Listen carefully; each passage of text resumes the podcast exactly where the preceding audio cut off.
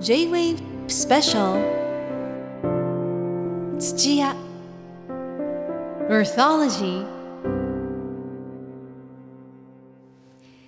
J-WAVE スペシャル土屋アーソロジー高島彩と小山君堂さんとで自然との共生をテーマにお送りしていますえーこれまでは人と自然の共生についていろいろとご紹介してきましたけれども、えーもちろん手つかずの自然がいろんなところに残された場所でもあります、えー今回はですねそんな大自然を体で感じませんかというアクティビティに挑戦をしてきました。それ何かというとですね、ええ。まあ、ゼナギいろんなメンバーの方がいらっしゃるんですけれどもシドニーオリンピックのカヌーストロームの日本代表。え？安藤太郎さん。オリンピアン。オリンピアンですよ。でこの方が今アウトドアガイドとしてこのゼナギに所属されてるんです。で周辺の渚地域の自然をいろいろとこう自分で見て歩き探し歩きここでこういう体験をしたらどうだろうと考えてアクティビティを作ってらっしゃいます。で今回我々はですね木曽川をカヤックで下るというこういう体験をさせていただきました、まあ、雰囲気をお聞きいただければと思います。はいさあ菅さん、はい。これから我々カヤックでの木曽川下り。いよいよですね、ええ。初めてです僕。初めてですか、はい。僕もそうですね。乗ったことはありましたけどこれで川を下るっていうのは初めてですね、ええちょっとドキドキしてます、えはい。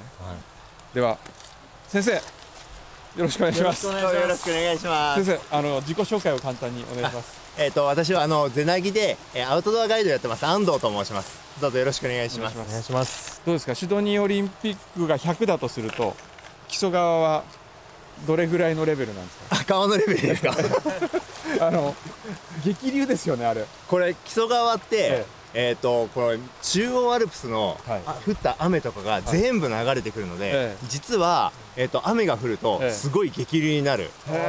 もう日本有数の激流な地域なんですけど、え今日は比較的水が穏やかで、はい。今日はもう川にうかぷか浮かんだりとか、えあの風を感じたりとか、えまあ普段の生活って考えること多いじゃないですか。え。はい。でも自然の中ってどっちかっていうと考えることよりも感じることの方が多かったりとか、風が吹いてるなとかあ匂いが変わったなとか、ぜひそういうのも感じ取ってもらえたらなと思って。本当に五感を刺激する感じですね。本当ですね、え。じゃあよろしくお願いします、はいよろしくお願いします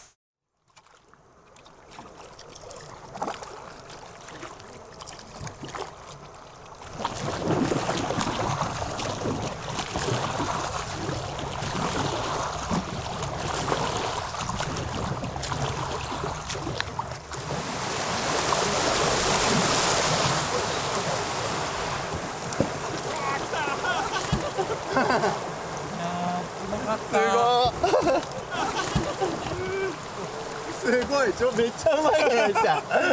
小山さんすごいっすよね。びっくりした。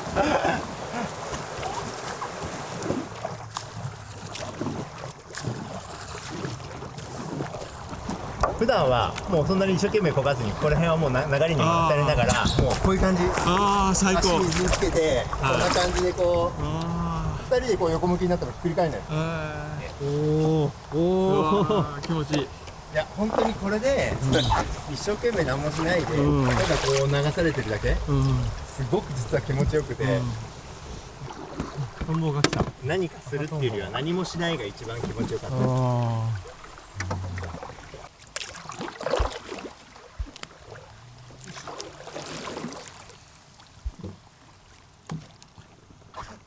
冬は安藤さん。何を担当するん。ですか御嶽山っていう山がこの木曽路の一番奥の方にあって、ええ。神の山って呼ばれてて本当に山の字したこう3つのこうすっごい本当に神々しい山があるんですけど、うんその山を真正面に見える高原で雪原キャンプやったりとかなんかどこに行ったらなんかすごいワーオっていうような世界があ。るかなっていうのを毎日探してます、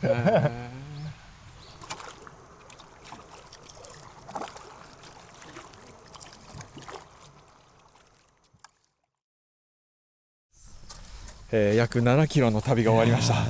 自然と一体になった感じがしましたね。そうですね、水ってなんか生き物みたいに感じましたね、なんかいろんな表情を持ってるんだなって思って、めちゃめちゃなんか大きな存在を感じました、いやそれをなんか感じてもらえるのがすごく水の嬉しい。パワーってやっぱすごいんだなと思って。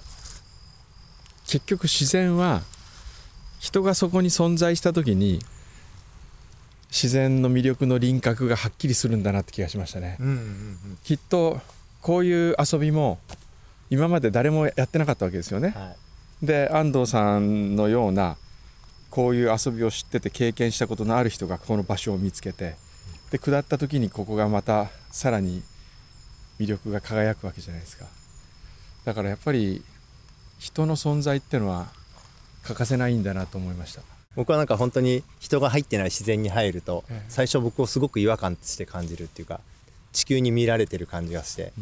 である時こうなんか1時間ぐらい作業してるとえいつの間にか自然と同じ流れになっててなんかその自然と人間というところに差があったりとかするなとは思いながらもでもそこにやっぱり確かに言われる通り人間がそこに存在することによってそこがなんか表現されるっていうか輪郭がはっきりするっていうのがすごく今言葉としてしっくりきました。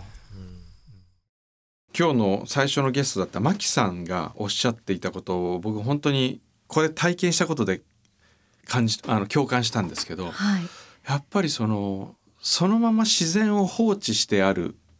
その自然が放置されてたらその魅力って全く伝わらないですしやっぱり人間あっての自然なんだなと思ったんですよね。ん。それで本当の何も手つかずの自然はやはりそこは木も倒れてもうめちゃくちゃになってるけれども、そこに人が少しだけ手を加えるとか、人が少しだけ興味を抱くことによってその自然はまだより磨かれていくのかなという印象を受けましたね。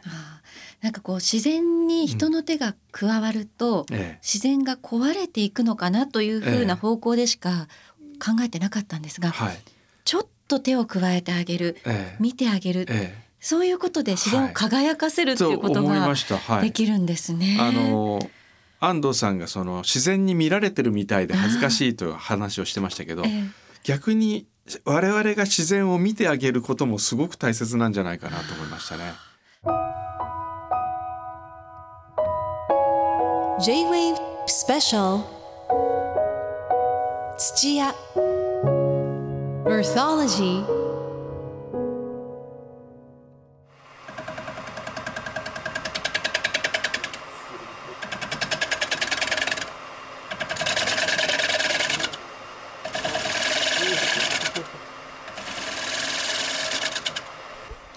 これは何やら削っているような音が聞こえてきましたが、これはあのろくろを使いまして木を削ってお椀とか鉢をこう作っているその音ですね。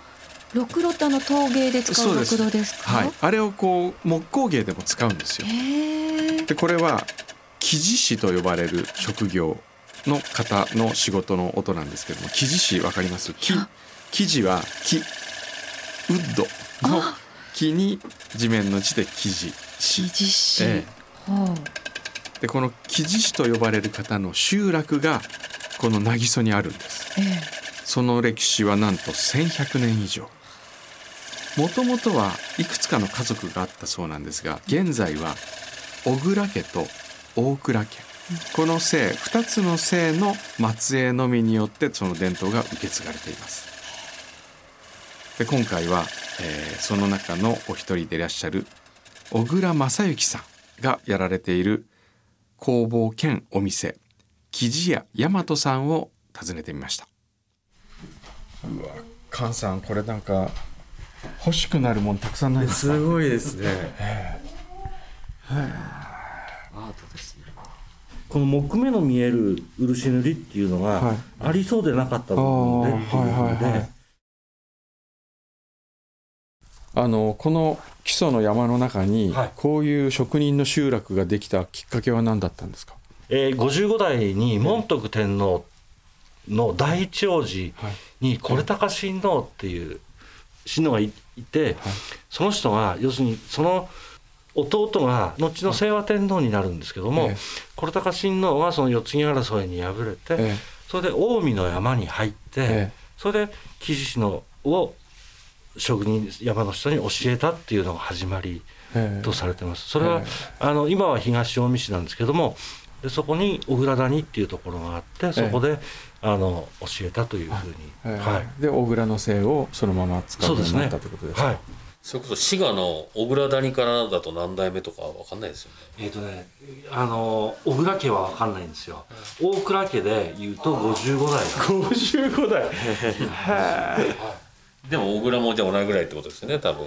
そうだそうですよね、要はそれでこう木がなくなると次の森に移って木がなくなると次の森に移ってって言ってこの基礎にたどり着いたっていう。そうですね。でそれが一山全部木をき切り尽くすんじゃなくて、えちっちゃい木は残して、ええ。それで次のとこに行って、ええ。それで今度子供の代とか時代が変わることによってまたそこへ戻ってきてっていうな生活のこうサイクルみたいなことをやってそうすると小さかった木が大きくなって使い頃になってっていうふうなじゃあ本当に世代を超えてはい。どうやってそれを持続させるかっていうのを考えながらはいはい。村をこう転々とされてきたわけです。村というかね、ええ。本当何軒かで、えあのこう移動してっていうでもそこに暮らすわけですよね。そうですね。へえはい。山版遊牧民みたいな感じですかね、そうですね。旅する職人、旅する職人。はい。はあ。将来のことというか、はい後継ぎが心配になってくることですけどはい。息子さんかなんかに継がせるんですか、ですね、うち実は娘が3人で、ええ。あれなんですけど一番上の子が、えー高校を卒業しまして、ええ。石川県の輪島でやっぱり修行してはい。漆塗りをやって、はあ、はあそうですか、はい、長女の小倉あかりと言います。あどうもよろしくお願いします。よろしくお願いします。えーどうですか？お父さんの仕事をいつも近くで見てて技を絶やしてはいけないなみたいな思いはあるんですか？わあもうものすごくあります。やっぱりこう伝統工芸っていう世界ででもそうですし、はい。あのその脈々とええ平安時代かはらい。受け継がれてる技をはい。今ここでなくしてしまったら本当に価値がどこに行ってしまうんだろうっていうようなえ感覚がものすごい危機感としてありますえね。ええ。自分の代で何か新しく変えたいとかはい。こうしたいんだっていうようなとこってあるんですか？それとも全く同じことを引き継ごうと思ってるんですか、結構そのすごくそれが難しい部分で、え。やっぱり商品としては新しいものを皆さんにお渡ししなきゃいけないと思うんですけど、ええ。お仕事的には今のこの仕事がベストというか、え本当に先人の人たちがこうああでもないこうでもないって言いながら、今は無駄だと思っている仕事が実はその3個先の工程ですごく生きてきたりとかっていう、もうあの合理的に考えられたうんところなので、えその仕事としては全く変えるつもりはないんですけど、えだけどこうやっぱり様式の世界になった中で、ええ。こうどういうふうにう漆だったり木のものを使っていただくかっていうところはちょっと変え考えていきたいなとは思ってます。え。あのどこかの代で、え地代で有名になったりとか、ええ。どこかの代で突出してってえなるよりも、えあの年輪みたいな形でええ少しずつ次の世代でうん。また一年輪経ってっていうような形のつながり方がえこの生地屋には向いてるのかなっていう。ええお話を伺ってるとそのずっと次につなげていくっていう意思をもう先祖の方もずっとこう持って今までやってこられてるんだろうなって。それはすごいことですよね。あれですねあの跡取りの茜さんはこう、はいまあ絶やしてしまう危機感みたいなのも感じてらっしゃると思うんですけども、はい。そう思えるうん。お父さんの背中っていうのがうん。あるんでしょうね。そうですね。代々続いているという。うん。結構絶やしてはいけないというプレッシャーもあるでしょうし、ねでもやっぱりそこに自分なりの挑戦をね入れることによってええ。継続させていくということもされてるでしょうし、うん。そうまさにあのこの木地師のご家族まさにね山の遊牧民みたいな感じで、ええその地で木を切ってそれで作品を作りそして、えー新しく植えると。で全部切らずにまた次のところに移っていく。だからこう本当にまさに循環なんですよね。うんなんか人ってこう根付きたくなるっていうか、うんこう定住したくなるような気がするんですがはい。それを代々こそうですよ。う移っていく生活を続けて、はい、それで1100年ですからね。さてこの後は菅佐野さんがこの旅を通じて感じた思いを表現してくださいます。えーいよいよこの時がやってまいりました。そうですね、えー今我々の目の前にはですね穏やかな夕暮れに照らされた田んぼがもう刈り取られた状態で琥珀色に輝いてますけど。そうですね。日がええ沈むちょっと前の今時間帯で風が気持ちいいですね、気持ちいいで風があって。ね。でこのゼナギのテラスにしつらえられたピアノセット、はい。スタンバイしました、ええ。まあ、昨日からいろんな時間をここで過ごしましたけれども。はい、もう今なんか旋律は浮かんでるんですか？いや旋律とかはいなんかもういっぱい吐き出したいっていう状態なんですけど、えこの2日間でもらったものを、うん、表現しきれない気 気がするので まあ今できることをちょっとはい、やってみようと思ってますけど。はい、それでははい。よよろしくお願いしまろすしくお願いします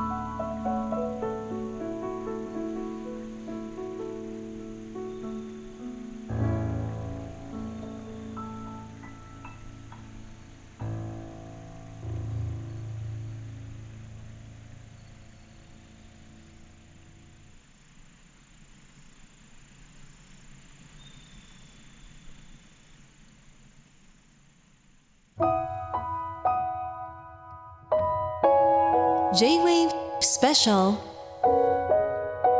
土屋。Earthology J-Wave スペシャル土屋アーソロジー今日は自然との共生をテーマにお送りしてきました。最後の菅佐野さんの演奏いかがでしたか、いやもう贅沢すぎて。